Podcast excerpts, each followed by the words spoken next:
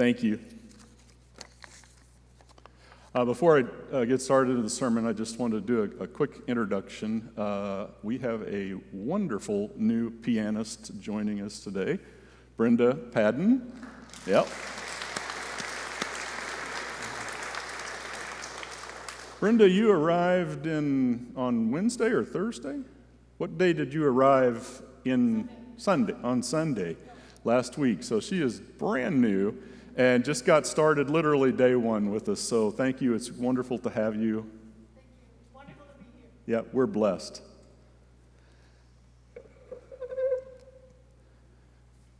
She has the uh, toughest task of all coming up. You'll. so we all of us, I think, hunger for something, or at least from time to time we do. Maybe you, you're in the midst of that right now. For, for many in, in our world, uh, it, it, is, it is the need for, for sustenance for our bodies, the physical hunger, the, the need for food.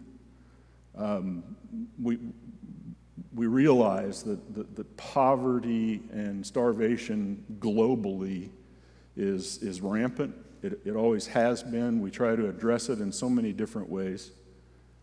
It's a powerful thing. Others of us, it's that idea of too much or the wrong stuff we put in our bodies, right? Those are both ways of thinking about hunger. There's emotional hunger and need, uh, that, that sense of longing or hurt or, or desolation. Maybe it's relational, maybe it's something that's happened to you, a trauma, whatever it might be. That's a way of thinking about, you know, we're hungering for for restoration from that, for healing from that kind of trauma or pain. And then there's that spiritual hunger as well. I think about that and I differentiate it from, you know, emotional or mental illness issues. Um, I think they can, they can be very closely tied together, but it's that inner desire to, to know something deeper, to, to understand something that goes beyond who we are. Or perhaps it's a, a search for meaning or, or purpose or reason for being. Those are all really fundamental questions that we have sometimes. So we can be hungry for, for a lot of different things. Jesus understood this, and it was no different in his time. There was hardship among the poor and the outcasts, those that were mar- marginalized, and there was abuse by those who were in power, who had a lot of wealth and power. And he understood and saw both of those things happening in close quarters. This is an interesting text, and, and many of you know it. If you've, if you've been in church for a long time, you've probably heard this one preached on many times, lots of different takes on it. And, and we, we know that, it's, it's, one of, it, it's the one that's in all four of the Gospels Matthew, Mark, Luke, and John, uh, written a little differently in each one. We know there's a big crowd there. I wouldn't get too hung up about the size of the crowd. We hear in this text, for instance, that 5,000 were counted, those were the men. You know, where, where are the women and children in that? How do we, how do we understand this? Was there purpose in only counting the men? So, big crowds, undoubtedly. Don't get caught up in the numbers at this point. Rather, I think it's best for us to ask questions. Go back and read this text again at some point. Who was there? Who, who, who was there? What, what do we know about the people that were there? Who were missing from the crowd? And then what did the people there expect or hope would happen? And what did Jesus and his disciples intend? This seems pretty short notice. There he is trying to get away from it all, and all of a sudden, there's this, there's this crowd. There are these people in need, and they're hungry. And what's interesting to me is, uh, is there's that one line in the text where, you know, it talks about it being a lonely place. Now, is lonely, does that just mean desolate, like there's nothing around, no resources? I don't know. Could be. But it also could be lonely in the sense that Jesus was understanding that these, these people were hungering for something. They were longing for something that would fill them in whatever way they needed. And it's interesting that Jesus himself doesn't feed them. He, he blesses those, those, those uh, meager offerings of food, and he hands them off to the disciples, who then go out and, with the size of that crowd, probably recruit some other people to help distribute.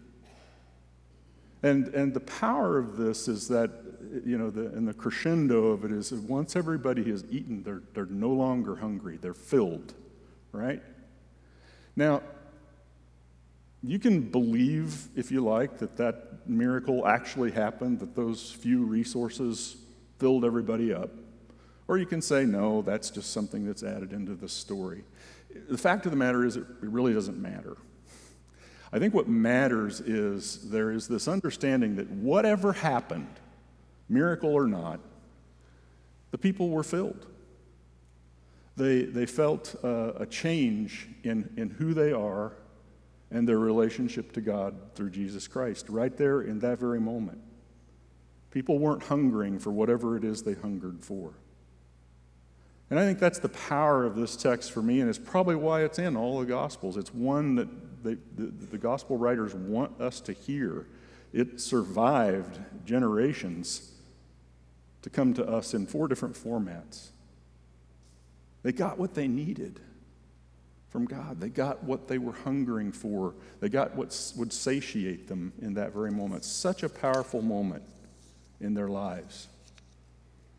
In my trumpet article this week, I just gave a, a short uh, uh, understanding of uh, somebody I respect a, a, great deal, Jose Andres, Chef Jose Andres. He, he founded something called World Central Kitchen. Uh, right now, they're feeding people in Ukraine by the thousands and have been since the beginning. And uh, part of his purpose statement on his website, this is a verbatim quote from, from his purpose statement When people are hungry, send in cooks. Not tomorrow, today. And that's, that's Andres's way of being. He has a, a sense of urgency about him. This needs to happen now. But he also has this kind of calm uh, demeanor, non anxious, that said, This is how we're going to do it.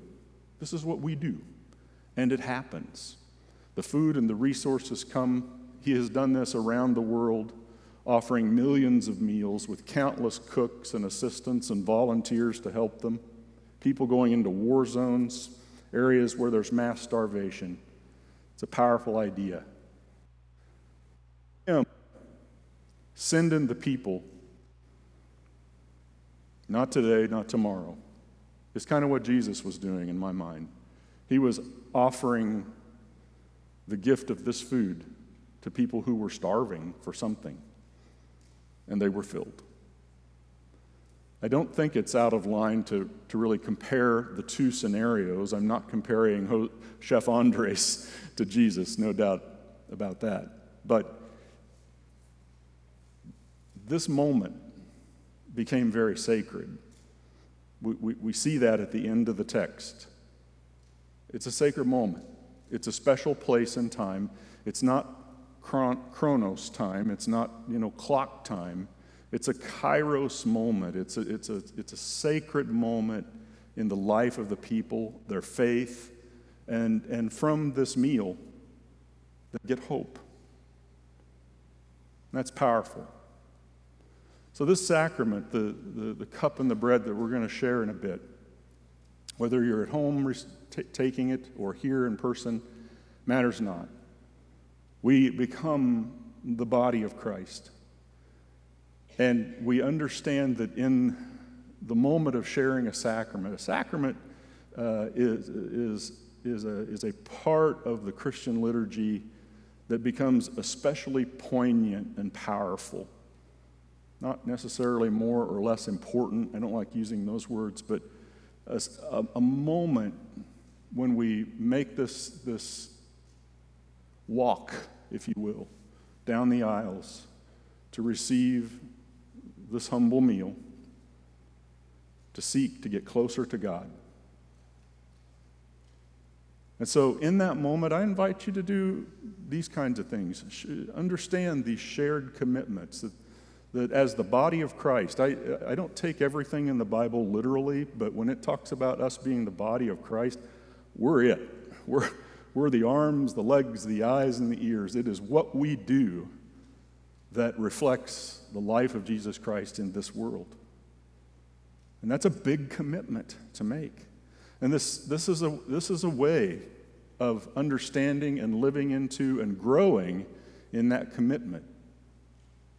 It's a way to remember that final meal that Jesus had with his friends, where a lot of the same words we see recorded in the Bible are the words we use in this liturgy. It's a means of transformation, it's a means of seeking new insight in our lives. Will that happen right away? No, maybe not, but it could. And for me, it's especially important to understand the sacrament of Holy Communion as a means of justice and bringing equality and hope to all people because this is a table for everyone without reservation. We welcome everyone to come forward and receive. Wealth, power, position, none of those things matter. It levels us out. As a pastor, I'm no different than y'all as laity when we take the elements. And finally, there's a mystery in the path, the journey. As I see the journey, whether you're on the front row or the back, you make a journey forward to receive. And there's mystery in that moment. And that path is your life. Think of it as broader. It's a walk to the table that I hope sparks your imagination, allows you to open your heart and see things anew. With each step you take, renewal transformation, clarity, hope, love, inclusion, justice. Make your own list. These good things come to us in abundance because there is enough. Just like there was in this gospel text that we have today, there is enough.